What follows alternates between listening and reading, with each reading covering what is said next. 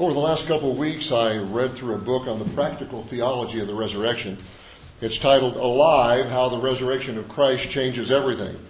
And the author, a pastor in the southeastern USA, was uh, he told a story about being on vacation with his family, and as they were enjoying a dinner out as a family in a picturesque place, his little four-year-old daughter, while while munching on her chicken nuggets, looks up at her folks and says, "We're all going to die." He and his wife were a little startled, weren't quite sure what to say. Before, but before they could think of how to respond, their little girl took another bite of her chicken nugget and said, But it's okay. Jesus moved the stone. I thought, what a wonderful expression of hope in the mind of a child, because we are all going to die sometime, somehow, some way, somewhere. We're all going to die. Uh, but if we have confidence in the resurrection of the Lord Jesus Christ, it's okay because he defeated death.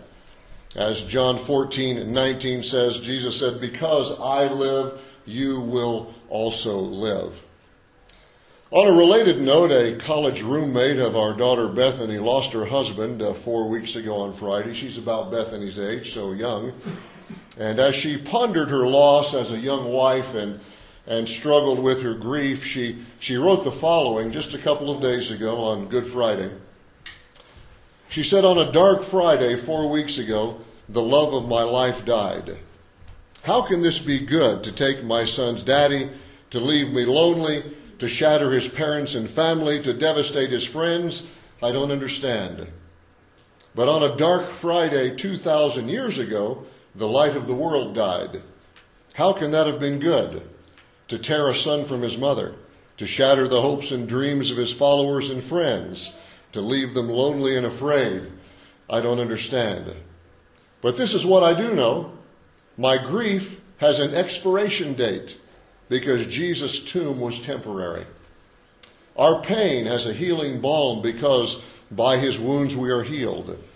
And my dark Friday has a glimmer of hope because of his Good Friday. Thank you, Jesus. You know, without the resurrection of the body of the Lord Jesus Christ, our faith is worthless. Without the resurrection, our faith is no different than any other world religion. If Jesus Christ died, but if he didn't rise again, we have absolutely no hope. Last week, uh, for those of you who were with us or listened online along the way, we, we shared with you some thoughts regarding the power of the resurrection. The resurrection is powerful because it proves that Jesus Christ is God, we said. The resurrection is powerful because it proves that Jesus is truly the promised Savior, the Messiah, the Christ. The resurrection is powerful because it proves that Jesus accomplished his mission. The resurrection is powerful because it fulfills the hope of God's people. And then the resurrection is powerful because it means that we have a living Savior, a high priest who lives forever, who goes before God on our behalf and advocates for us because of who he is and what he does. And we want to complete our thoughts on the power of the resurrection this Easter Sunday, and I'd like you to turn, if you would, to Philippians chapter 3. Just one scripture we're going to look at today, Philippians chapter 3. While you're turning there, on October 28th of 1949, a young man named Jim Elliot wrote the following statement in his Bible study journal. He said, He is no fool who gives what he cannot keep to gain what he cannot lose. Those words would probably have never become well known if it were not for the fact that this young man died a few years later in the jungle in Ecuador. He was a missionary trying to reach an unreached tribe deep in the South American jungle, and that tribe killed him along with four of his other missionary friends in a, a now famous incident that occurred in January of 1956. Jim Elliot's widow, the now well known Elisabeth Elliot, uh, published his journal several years after his death. But it's interesting. I saw a picture of it online this week. It's a handwritten note in a personal journal has now become an incredibly famous quote. I don't know what folks know in heaven, but Jim Elliot would have had no idea his quote would go all over the world. His little handwritten quote. He is no fool who gives what he cannot keep to gain what he cannot lose. Jim Elliot wasn't doing a Bible study on Philippians 3 when he wrote these words, but he could have been. Uh, because that's exactly the message that the Apostle Paul was preaching to his Philippian friends. We're going to read beginning in verse 4 and go up to verse 11. Philippians 3, verse 4 up to 11. Though I also might have confidence in the flesh, Paul writes, if anyone thinks he may have confidence in the flesh, I more so. Circumcised the eighth day of the stock of Israel, of the tribe of Benjamin, a Hebrew of the Hebrews, concerning the law of Pharisee concerning zeal, persecuting the church, concerning the righteousness which is in the law, blameless. But what things were gain to me, those I have counted loss for Christ. Yet indeed I also count all things loss for the excellence of the knowledge of Christ Jesus my Lord, for whom I have suffered the loss of all things, and count them as rubbish that I may gain Christ, and be found in him, not having my own righteousness which is from the law but that which is through faith in Christ, the righteousness which is from God by faith, that I may know him and the power of his resurrection and the fellowship of his sufferings, being conformed to his death, if by any means I may attain to the resurrection from the dead. There were groups of people in the Apostle Paul's day throughout the first century who were preaching that you had to become a Jewish in order to be saved. You had to join the Jewish faith and keep the law of Moses, and then you could just kind of add faith in Christ. Lots of people, they're not Jewish today, but they, they try to do the same sort of thing. They say you have to be this or that or become this or that. Uh, and uh, there, there people think if I keep certain lists of rules or whatever, I can be good enough to get to heaven because of what I do. And then their faith in Christ is kind of just an add on to their works. The Apostle Paul called these folks here, he didn't call them here in this passage, but he was writing to the churches in, in Galatia. He called them in Galatians 2 Judaizers. He just meant they're trying to force everyone to keep the law of Moses and then add on Christ. Many people today do the same sort of thing. They try to add this or add that to their faith, and they try to be good and then just sort of trust Jesus to take me the rest of the way. They're the modern day Judaizers. And if you were going to diagram this passage of Scripture, you could put this package, passage kind of in, in two columns spiritual gains and spiritual losses. And Paul begins by listing what he thought were his spiritual gains. They were actually attempts to achieve salvation by self effort. Uh, we could call them religious credits that do not impress God. And we learn several truths from what Paul is de- describing here and what he thought he had as far as a, a new corner on God, what he thought his religious credits were. The first one is this that you can't achieve salvation through rituals. Now, he, he mentions here, when he talks about having confidence in the flesh, he talks about uh, the circumcised on the eighth day. That's the Jewish rite of circumcision of their little baby boys but uh, which of course we don't practice as a Jewish rite today. But you could add all kinds of things to that list. You could add baptism. You could add church membership. You could add. Uh, some people think you have to speak in tongues to be saved. Some people think you have, an exp- have to have an experience they call being slain in the spirit, or you're not saved. Other people say you have to belong to a, per- a particular church or whatever. We have a long list of rituals that people try to add to their life to give them religious credits with God.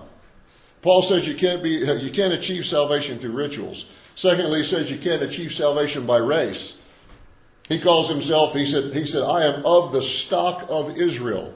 A lot of Jewish people in his day uh, didn't really know what tribe they were a part of. They knew they were partly Jewish, but the Apostle Paul says, hey, he said, I am 100% Jewish. I am of the stock of Israel.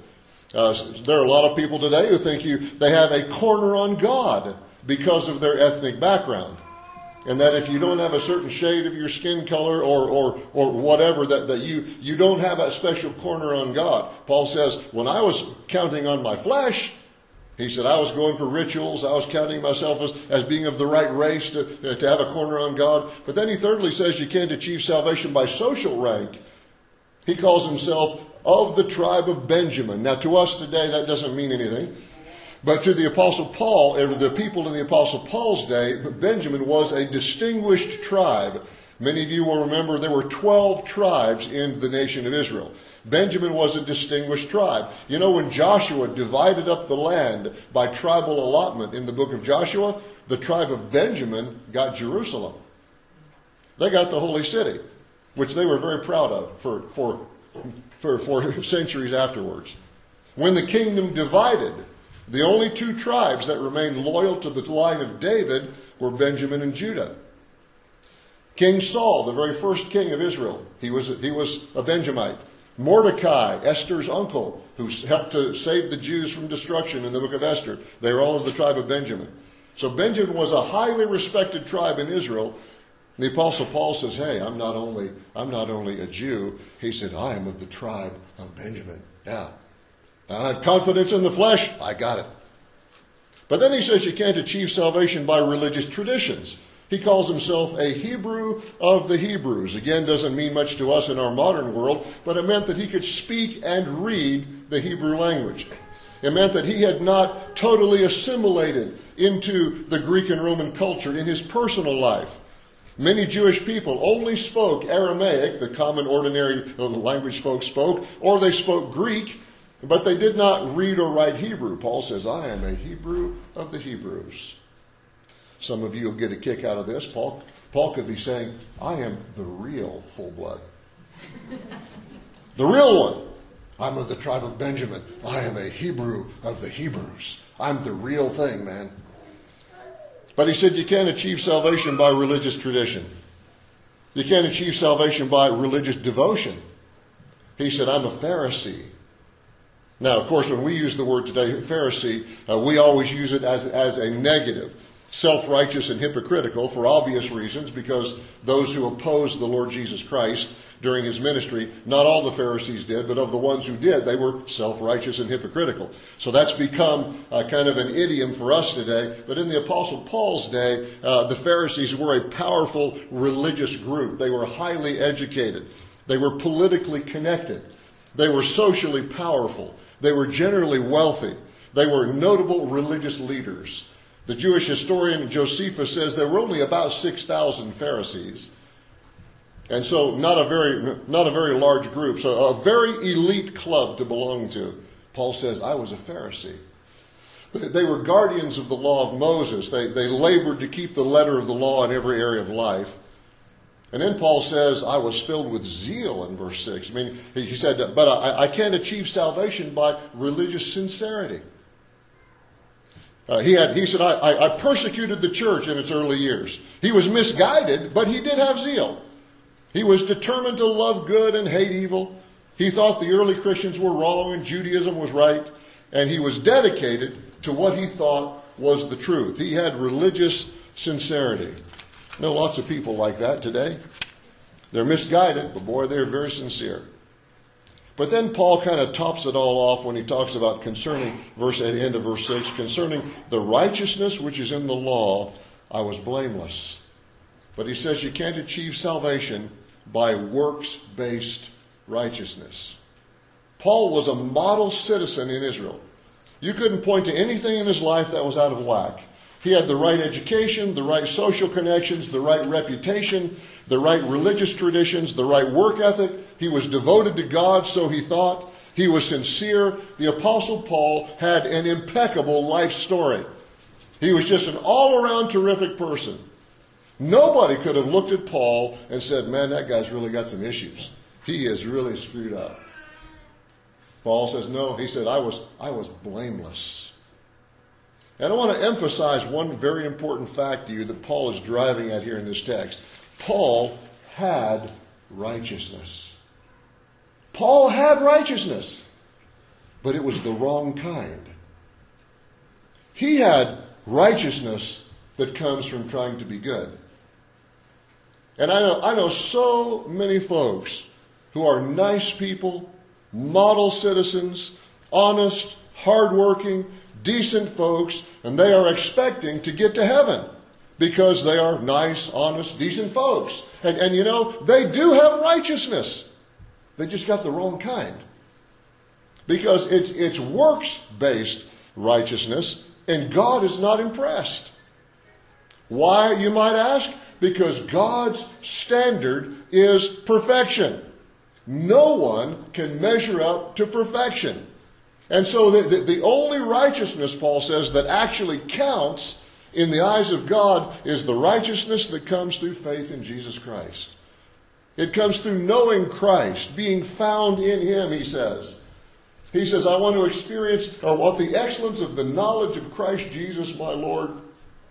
All those other things, he says, I count them as rubbish so that I can gain Christ and be found in Him, not having my own righteousness, which is from the law, but that which is through faith in Jesus Christ. The righteousness which is from God by faith. That's verse 9. The word there, know, that Paul uses several times, knowing Christ and knowing the power of his resurrection and having the knowledge of him. That word know uh, is not knowing facts or details. It means knowledge by experience, knowledge by relationship, knowledge by personal involvement. And it's used this way many times in the New Testament. Jesus said in John 10, I am the good shepherd, and I know my sheep. He said in John 17, This is eternal life, when he's talking to God the Father. This is eternal life, to know you, the only true God, and Jesus Christ, whom you have sent. 2 Corinthians 4 God has shone in our hearts, Paul wrote, to give the light of the knowledge of the glory of God in the face of Jesus Christ. And a wonderful passage I love in 1 John 5 we know, John writes, that the Son of God has come and has given us understanding so that we can know him who is true. Not just know the facts, but to actually know by experience, to know by relationship, to know by personal involvement. And Paul says, My righteousness, my righteousness now, he says, comes from knowing Christ Jesus my Lord. Doesn't come from all the stuff I had confidence in before. My religious sincerity and my religious devotion and my religious connections, etc., etc. He said, My righteousness comes from knowing Jesus Christ, my Lord. And that description defines the three spiritual positions of the Lord Christ, meaning the promised Savior, the messenger, prophet from God. Jesus, meaning our Savior, emphasizing his role as our high priest, our intercessor, our go between. Lord, meaning he's our sovereign ruler over all creation. So we see Jesus as the prophet, the priest, and the king. All of those things. He's Christ Jesus, my Lord. And Paul says, I know him.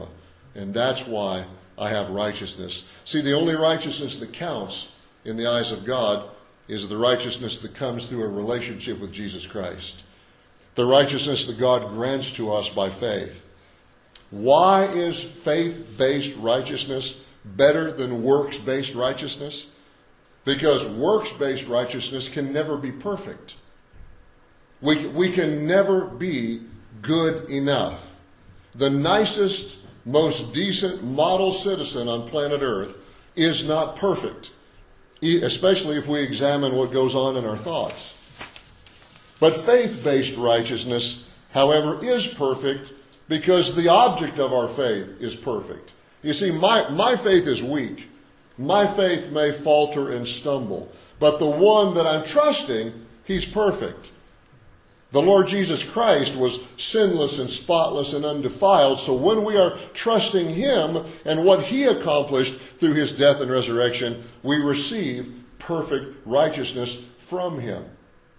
2 Corinthians 5:21 what a great verse God made Christ who knew no sin to be sin for us that is he carried all of our sin on the cross Jesus who knew no sin became sin for us so that we could be made the righteousness of God in Him. It's what was just read a moment ago, that great exchange. God takes all our defilement and He gives us the righteousness of Jesus Christ. Because we can never be good enough.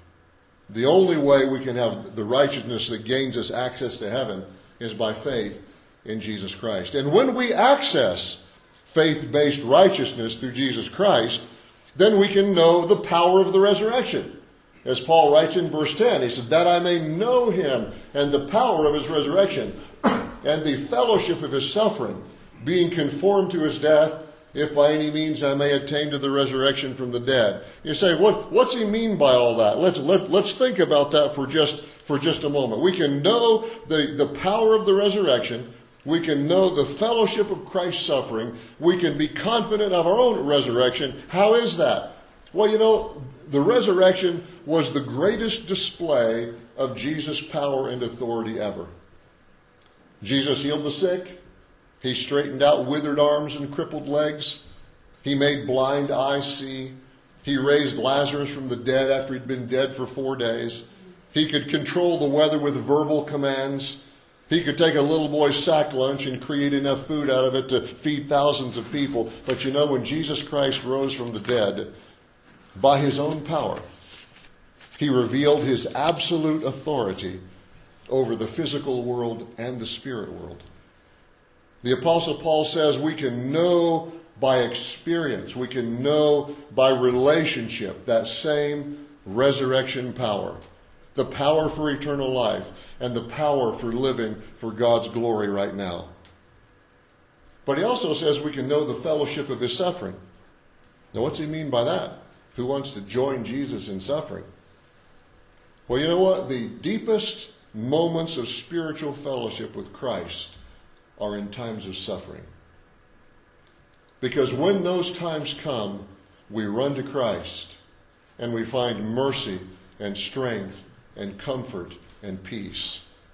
And we understand the sufferings of Christ in ways that we never would otherwise. And it deepens our relationship with Him. We can also gain the confidence of our future resurrection and our eternal life with the Lord Jesus. It's an interesting phrase there at the end of verse 11 attaining to the resurrection from the dead. Uh, the Greek text literally reads, it's a little graphic, but it literally reads, the resurrection out from among the corpses. The resurrection out from among the corpses. That's what that phrase literally means, the resurrection from the dead. It, it, it's a graphic yet beautiful picture of our confidence in the Lord Jesus. It's always used, that phrase appears many times in the New Testament, always used in reference to those who have trusted Christ and who have his righteousness. So through faith in the Lord Jesus Christ, we can trade all of our self efforts at righteousness. And we can experience by faith the power of the resurrection fellowship with Christ in times of suffering, and the confidence of the future resurrection out from among the corpses. It's a, it, it's a glorious and unbelievable exchange, yet it can be ours by faith in the Lord Jesus Christ. A number of you probably remember, if you've been around Whitetail Baptist Church for a while, you remember the, the Sasek sisters who came and sang for us on two different occasions. Uh, the four of them, there were actually five girls. The four older ones came and sang for us. Uh, three of them are married now, and uh, two married career Air Force guys and have been transferred out of Great Falls. But the middle daughter, Josie, married to an Air Force guy, they're stationed in Wichita now. She had a baby two weeks ago, born with genetic lung issues, and the little one died this past Good Friday, two days ago. And I want to read to you uh, Josie's testimony because it, expl- it, it illustrates exactly what we've been talking about. I'm going to stick a little picture up there of her little one. Christina means follower of Christ. Jeff and I picked that name for her after finding out about her heart defect before she was born. We realized that the most important thing for her was that she was a follower of Christ because we did not know what her future would hold. What we didn't know is that instead of her name being a reminder for her to follow Christ, it would be a reminder for her mommy and daddy. Christina went to be with Jesus today. She just wrote this on Good Friday. We are so thankful God answered prayer and showed us which path to take for Christina. We are so thankful for heaven, for God sending Jesus to die on the cross, and we are so thankful for the promise that we will be there one day because we believe Jesus is our Savior and the only way to heaven. We prayed for God to heal our baby, and He did. She is in perfect bliss with Jesus now, and we are so thankful for that. We miss her, we grieve her, we sob for her, But we are thankful she is there and able to breathe. No more tubes and lines, no more crying, no more pain. God allowed our baby to be born and us to know her and have her for two weeks. Then He took her to heaven. Thank you for praying. Thank you for encouraging us. Please, would you pray for Jeff and I? God has given us and will continue to give us grace. But please pray for us in the coming months, the years and years, that we would be faithful followers of Christ and not allow this circumstance to give us doubt about God and His goodness and His plans. God is still good. When you think of Christina, think on the meaning of her name to be a follower of Christ and be one. I hope her short life is somehow able to point some of you to Jesus. It was pointed out to me that she passed on the Friday Jesus would have died before rising again. So as you celebrate Easter this weekend, please know that Jesus died and rose again so that we can have eternal life, forgiveness of sins, and a relationship with Him. Thank you for loving us and our beautiful baby girl, and thank you for praying for us. God answered.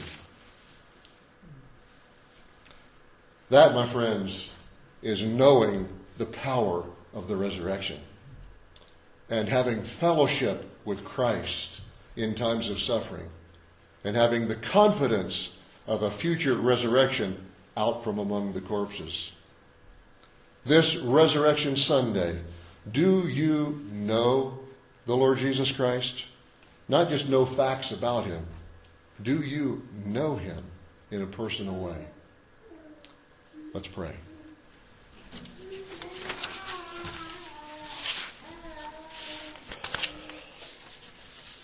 Lord, we have so many folks that we know, so many folks that we love, so many folks we have, in many ways, deep feelings for. And they are still trying to reach God in their own strength. They're nice, decent, hardworking folks. They've got righteousness, they just got the wrong kind. They've got righteousness that's works based rather than faith based. Lord, I pray that you would help us, we who know you as our Savior, Lord, help us to live in such a way that people will see that we know Christ Jesus our Lord in a personal way, that we have experienced the power of the resurrection, we understand the fellowship of his suffering. We know one day we'll be, be raised again to be with the Lord Jesus Christ in heaven forever and ever. And I pray, Lord, for anyone here today who is not sure where they are going, or they're trusting the wrong thing. They're trusting their works and their goodness and their background and their education and their niceness to their neighbors and their relatives and all these other things that Paul said you, you cannot achieve salvation by works based righteousness. Pray, Father, you'd open their eyes to see the truth. And may they come to know our living Savior, perhaps even today. We pray in Jesus' name. Amen.